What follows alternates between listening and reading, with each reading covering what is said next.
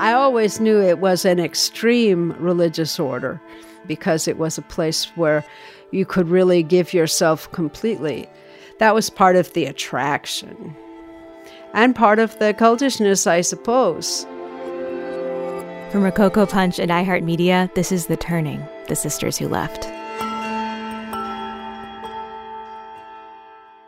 I was a senior in high school, and I saw the cover of Time magazine, and there was this face of this wrinkled nun with a white veil with blue stripes, and she's had these eyes. And I read about this nun in Calcutta who was doing these fantastic things with taking in dying people and caring for them.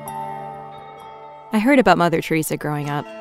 I knew about her work with the poor, her Nobel Peace Prize, her sainthood. But I didn't know who she was her personality, her toughness, her resilience, her inner suffering. After talking to the women who worked alongside her, I feel like I'm starting to. When I saw her, something struck me. There was something about her. There was a force, a power, a, a presence. She would look right into your soul, into the depths of your soul. I'm also learning what it was actually like to be in her fiercely private religious order, one that sees suffering as the path to Jesus.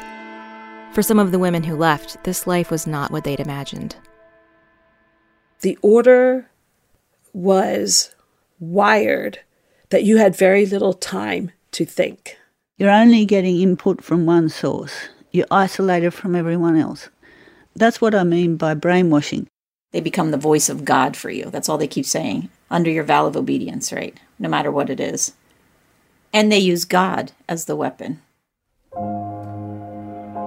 I wanted to go home, and I'm a little bit surprised looking back that I didn't just go.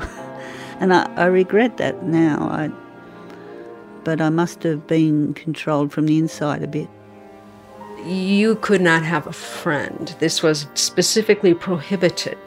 If you got too close to somebody, it was really, you were playing with fire. If you make a lifelong vow, what does it mean to break it?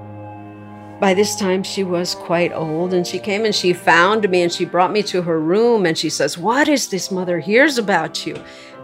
And at a certain point, she says, Mother could believe this about anyone, but she cannot believe it about you.